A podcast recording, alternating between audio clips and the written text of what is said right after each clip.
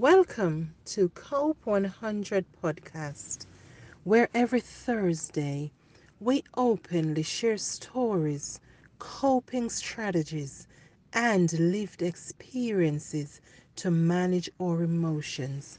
This is your host, Leonie Brown, coming to you real and uncut with her stories, her experiences, and that of others to hopefully change your lives. Remember, everyone has a story. If you've lived it, share it. Your story could change the lives of many.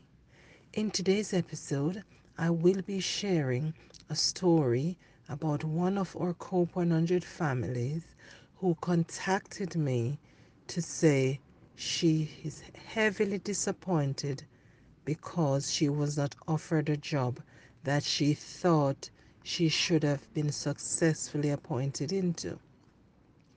And I also want to tell you about disappointments. So for her, that was a disappointment. And I want to urge you sometimes to celebrate your disappointments. I believe nothing happens by chance. And there are times in our lives when we think something bad has happened to us, but it was not for the bad of us, it was for the good. So she has explained to me that she she applied for a job that she was shadowing and working into for almost a year. And then when she went and had the interview done, she believed in her eyes that she did brilliantly because she also contacted people who would have known about the job to access interview techniques, skills, and she wrote down her examples to give to show in the questions asked that she has had examples of implementing the things they asked about. Now, when she told me that the job was given to someone who allegedly is a friend of the person who appointed the position. I said to her, There are times in lives when things are not what they seem. Sometimes someone may be perceived to be a friend and they may not be. She could be right. There are also times when you cannot prove your thoughts. Even if it's a fact, sometimes people are so slick you cannot prove these things. I said to her, I would, if I were you, look at it from another perspective. Yes, you can challenge the decision. You can go to HR, you can go to Freedom to Speak Up, you can ask for to see the interview notes. However, you cannot prove much at times because there are people who give people the answers to the questions, prep them properly, tell them what to say, the golden nuggets. And even so, when it comes to human beings, some people aren't honest. They could fiddle the results and they could just put whatever they want. Now, for her, it would be difficult and sad to go through another painful experience again, trying to explain and prove that she was right. So I said, What would you rather? Would you rather prove you were right and get that job and be taunted and haunted in it and be deflated and stifled rather than just move on? At times, some of the fights we fight, for me, some of them are not necessary, and that's my personal belief because sometimes, even when you know you're right, sometimes I, I believe I don't even have to prove it.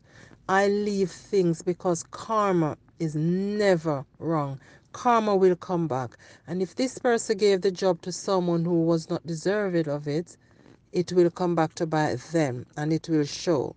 And another way I said to her that I would have looked at it is that that job was not yours. If that job was yours, no man on earth could take that job from you. Whatever is ordained for you, for your destiny, no man can rewrite your destiny. So celebrate that loss because I believe you will in the near future find something better that you do not have to fight for to get into a fight to be noticed and fight to be acknowledged as the wonderful person you are. You know you deserve that job and you don't have to prove anything to anybody. Would you believe that after a month, she contacted me to tell me that she got her dream job? Now, when I'm talking this, I'm talking from experience. There are times in our lives when we take jobs for different reasons. Some people take jobs for the money, some for the title, the power, how it will look that I've got a powerful job. And then you go into those jobs and it finish you. It take away your moral compass, your dignity, your sleep. You lose yourself in some jobs because sometimes you're given the jobs and you do not get the support that you require to do the job. And someone else could do the same job and they support them so well they would appear to excel more than you. When it comes to human beings, there are times when some of them cannot be trusted. When she told me she got her dream job, she said, Leonie, I'm so glad I listened to you. Because what would have happened? She would have had a history in that place to say she caused the problem. And some places do not like when you raise concerns. They mark you as a troublemaker and gossip start going around and all that. So she's going to leave now on a clean slate with her dignity intact and to get a job that is her dream job. And she said she's always wanted that job, but the one she did not get that time, she was doing it as a stepping stone. So sometimes we have to be careful of what we seek, celebrate the disappointments as bad as they may feel, because following that disappointment, most times there is joy. There is a light at the end of the tunnel. There are things that we fight for that we don't need to fight for. Sometimes we are trying to go too fast. We're trying to get somewhere too quickly, and it's not our time. Everybody has their own time. I can't just imagine how she feels. I feel so proud of her because there are times when people speak to others about situations, people with more experience than them because I've been in the industry much longer than her. So I was giving her advice from my experience, not something I've read or something I heard about. I experienced it. And now I celebrate those experiences and disappointments that I had because hadn't I have those in, in difficult situations, I wouldn't have been able to advise people because I've had them before. So I celebrate the knowledge that I acquired from having those difficult situations that were bad at the time. They took a toll on me. But now I'm stronger, I'm wiser, I'm smarter, and I'm more equipped to deal with th- similar things that I may come across. So today I urge you, my friends and family, celebrate the disappointments. No matter how sad they may feel, joy cometh in the morning. Every tunnel you go through, figuratively, say you go through a tunnel on the tube or on the under not the underground the overhead train and sometimes they go through the tunnel. When it comes out there is a light. After dark after the night in the morning there's light.